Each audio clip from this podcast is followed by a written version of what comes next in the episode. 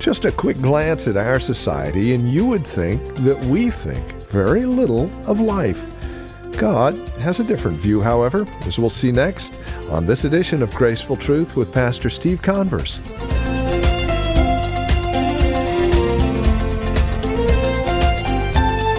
From Grace Bible Church here in Redwood City, hello, and welcome to today's broadcast of Graceful Truth.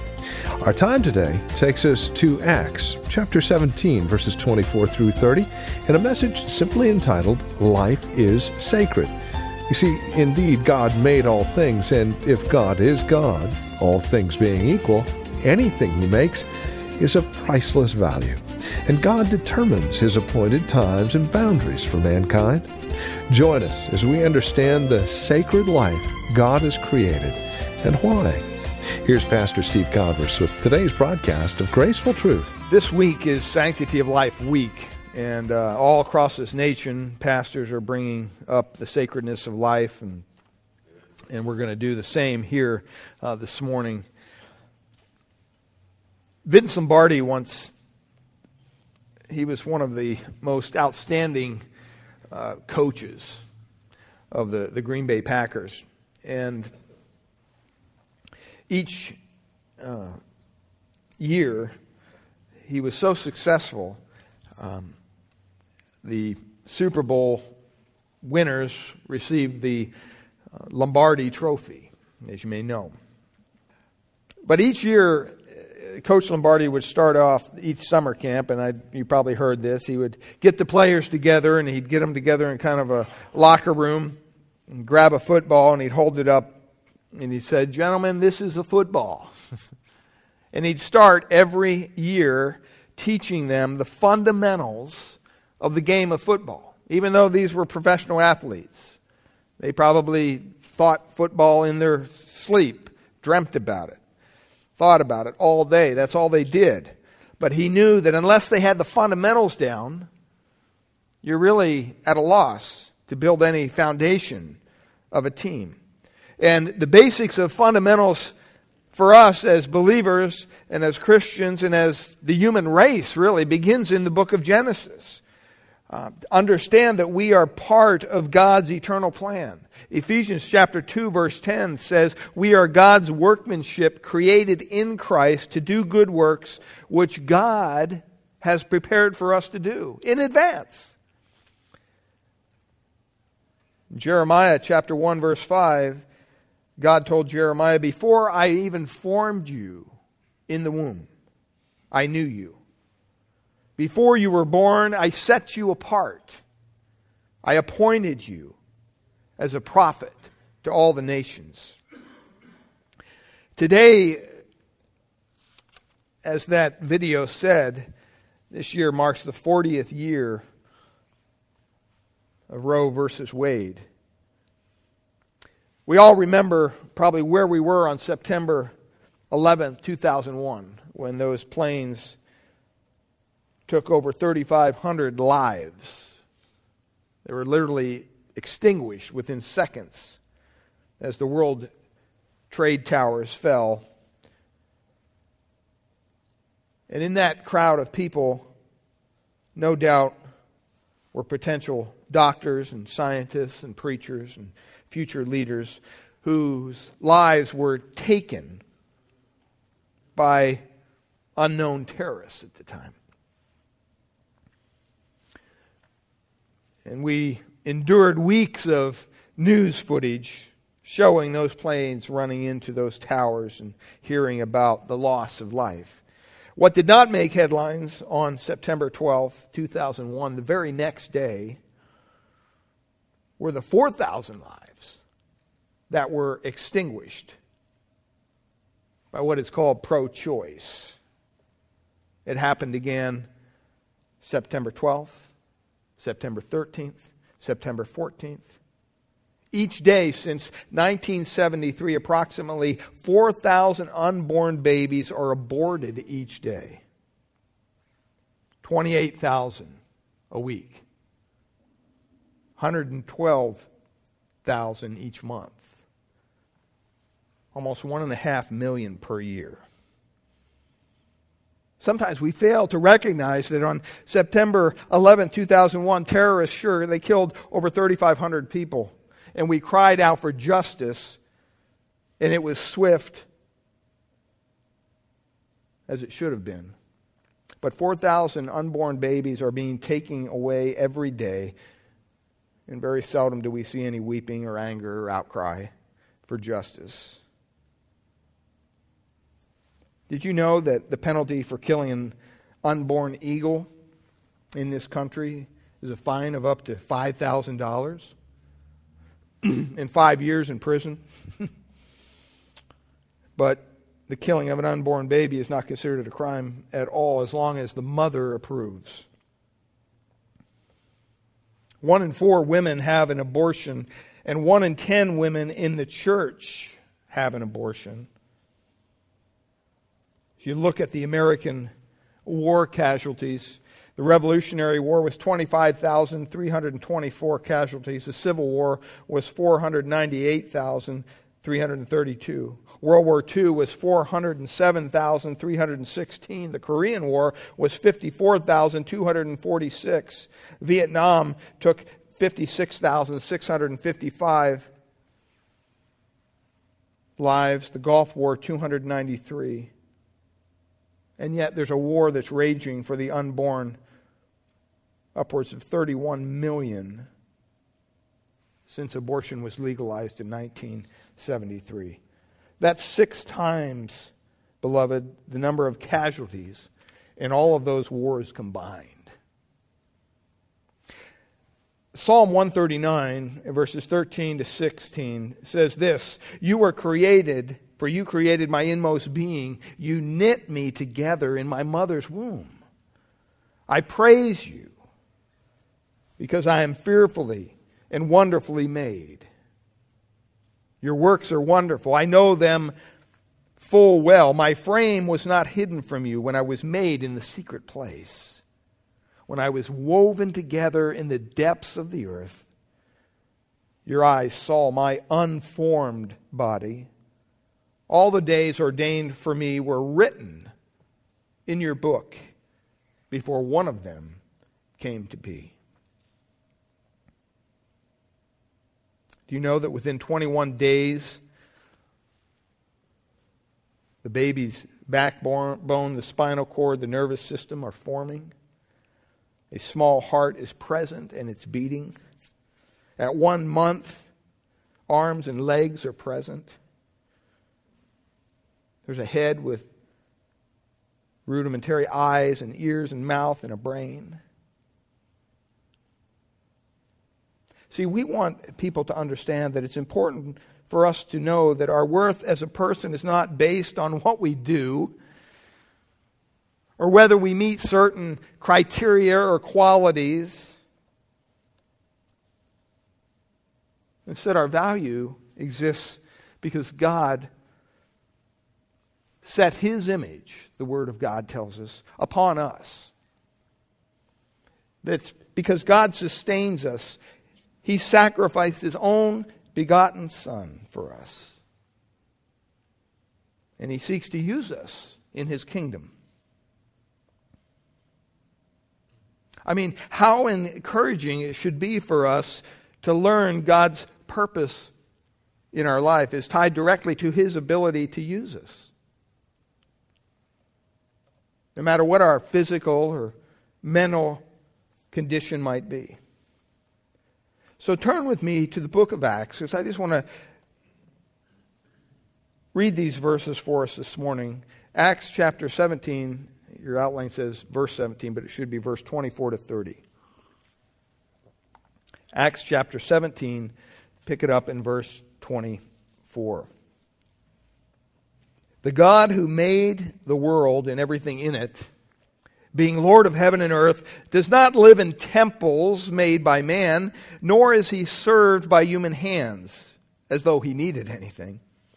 Since he himself gives to all mankind life and breath and everything,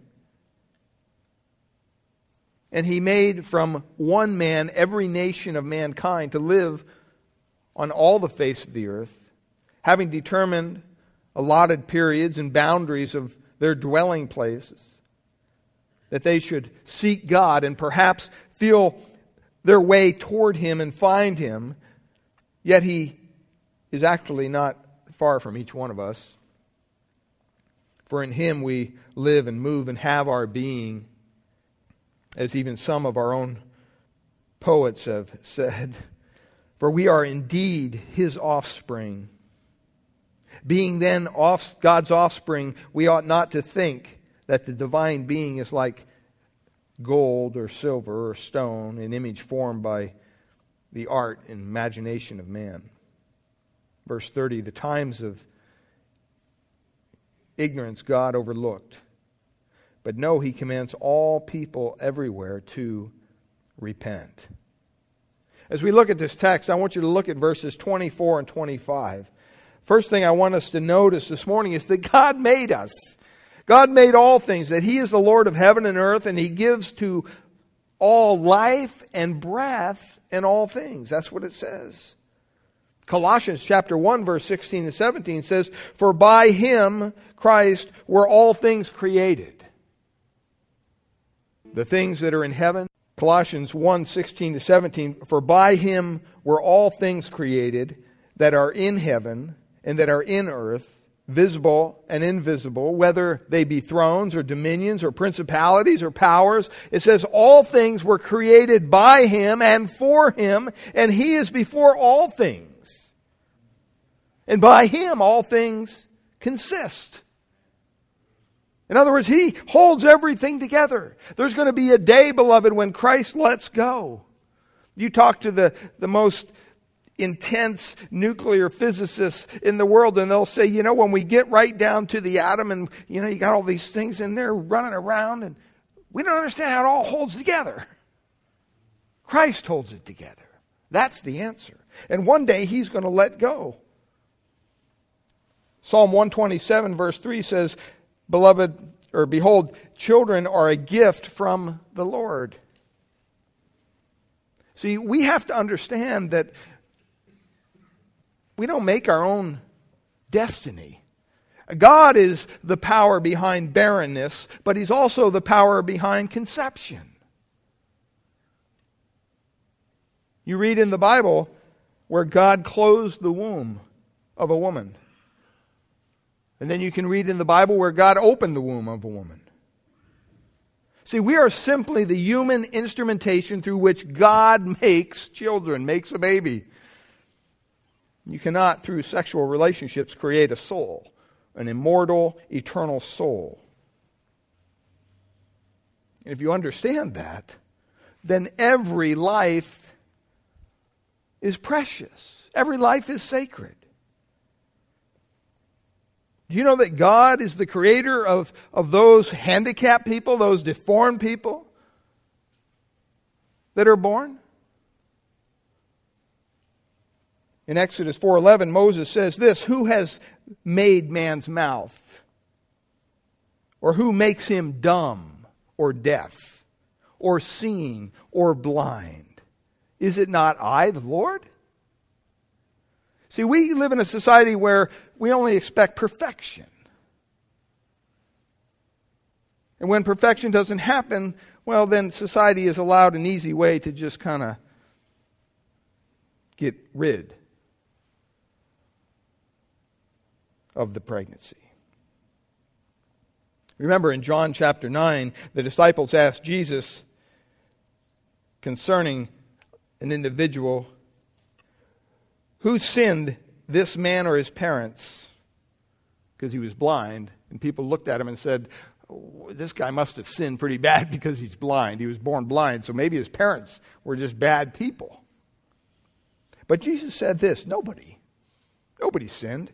This man was born blind for the glory of God. That puts a whole different spin on things, doesn't it? That God gives to all life and breath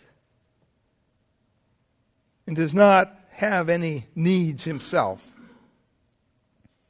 In Job chapter 34, verses 14 and 15, it says this If it were God's intention and He withdrew His Spirit and breath, all mankind, listen to this, would perish together and man would return to dust. Do you know that every day that you wake up and your eyes open and you take that breath of fresh air in the morning, that that's a gift from God? Paul says the real God is the one who gives, who pours out. He doesn't need anything from us. He does not live, Paul says, in temples made by man. This place is a building. It's just a gathering place for us. There's nothing holy about this place. We don't worship this building. God is the one who made you, He made me, He made everything about you and I. And there is nothing you can give Him that He needs. He is rather, the Bible says, giving Himself continually to you. I mean, just think of the, the verse that's so wide known, John 3.16. For God so loved the world that He what? That he gave. Secondly, not only did God make all things, but I want you to see here this morning that God determined his appointed times and boundaries for mankind. Look at verse 26. And he made from one man every nation of mankind to live all on all the face of the earth and then it says this having determined allotted periods and boundaries of their dwelling places. See, we think that we make our own destiny. We think that we're, you know, who we are because we're self-made and all. Don't believe that. Who you are is a gift from God. The apostle Paul says that God made from one blood, basically, every nation of mankind to live on the face of the earth remember little kids singing the song yellow or red, yellow, black, and white. We are all precious, right? In His sight. No one person, creed, or nation has a higher standing or quality than another. All life is sacred. All human life is sacred. Somehow we think as Americans we have a corner on God's blessing. We don't. Paul says that God also determined their appointed times and boundaries of their habitation. In Ecclesiastes chapter 3, verses 1 and 2, you hear this spoken at services, memorial services, and funerals. There is an appointed time for everything. And there is a time for every event under heaven a time to give birth, a time to die, a time to plant, a time to uproot what is planted. That word there, time, in the Hebrew, means an appointed time or a proper time. It, it signifies a fixed time, a, a, a set time in which God has already worked out in advance. A proper, an appropriate time. See, God is the God of order, beloved. He's, a, he's not a God of chaos. He doesn't just create us and throw us here on earth and say, okay, hope your, it works out fine for you. No. The Bible says that our days are numbered. The psalmist says the steps of a good man are ordered by the Lord. They're not put together by a set of random events and choices that somehow we make. So the Bible says, both in Ecclesiastes and Acts, that there's a proper, appropriate time which has been determined by our sovereign God for birth and death to occur.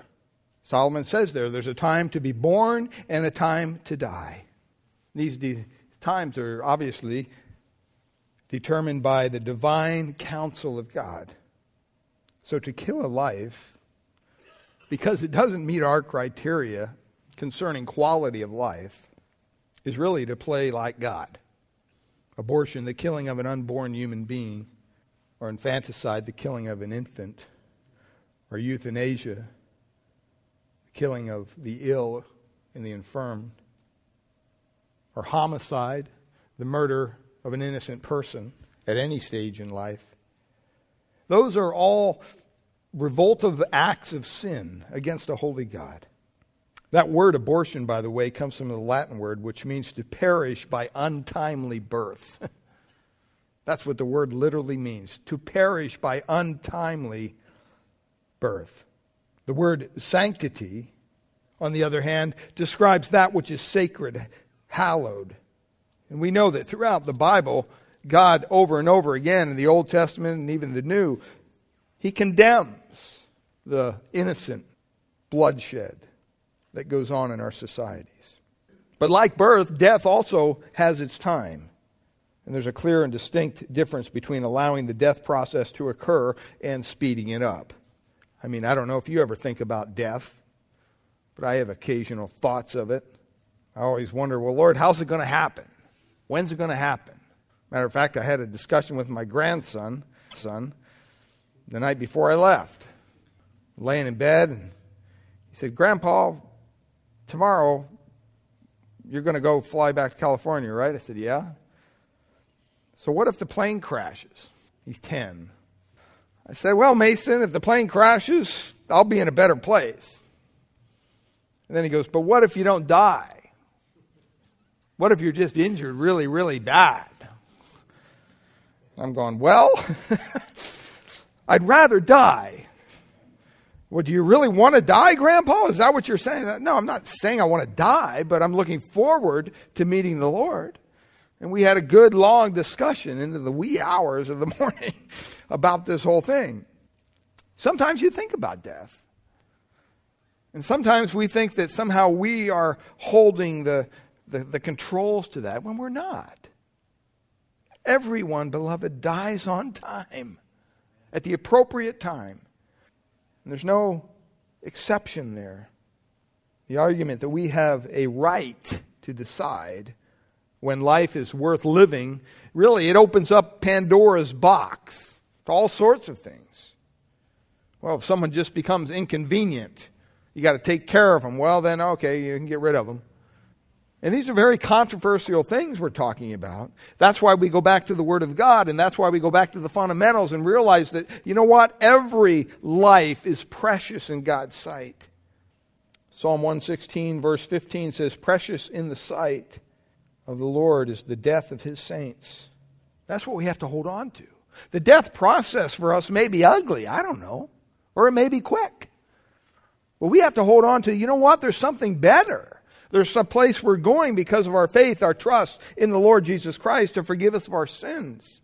We have to trust in the wisdom of God, not man, concerning these things. To everything there's a season. James 1 5 says, If you lack wisdom, let him ask of God that gives to men liberally and upbraideth not, and it shall be given him. Isaiah 55, 8 and 9 says, For my thoughts are not your thoughts, neither are your ways my ways, says the Lord. For as the heavens are higher than the earth, so are my ways and my thoughts than your thoughts. Why do tragic events happen in life? We don't know. But they do. You can't sit there and tell people, well, that was a mistake. That was. No. You don't think God orchestrates things, allows, at least allows things to take place? We serve a sovereign God. Well, we're out of time. That'll close out our time together today here on Graceful Truth with Pastor Steve Converse from Grace Bible Church here in Redwood City. It's our prayer here at Graceful Truth that God would reveal His grace to your hearts through the teaching of His Word each week. And we trust you're currently involved in a Bible teaching church in your area. If not, we'd love to have you come and visit us here at Grace Bible Church in Redwood City. We meet each Sunday morning for our praise and worship service at 10 a.m. We offer nursery care and Sunday school classes for our children up to grade 5. And if you would like to encourage us here at Graceful Truth, please give us a call at Grace Bible Church here in Redwood City. Our phone number is 650 366 9923. That's 650 366 9923. We meet at 2225 Euclid Avenue here in Redwood City. Directions are on our website, gracefultruth.org, or again, simply call 650 366 9923. That's 650 366 9923. And again, we'd love to have you join us for worship. Simply call for directions or go to our website, gracefultruth.org. While you're at our website, make sure to check out the resource materials available from us here at Graceful Truth, including past programs of Graceful Truth that you can download for free. gracefultruth.org is where to go. If you're writing to us, our address is 2225 Euclid Avenue. That's 2225 Euclid Avenue. We're here in Redwood City. The zip code is 94061. And again, our phone number is 650 366 9923. That's 650 366 9923. We thank you for spending time with us today and trust we'll see you next week at this same time for another broadcast of Graceful Truth with Pastor Steve Converse.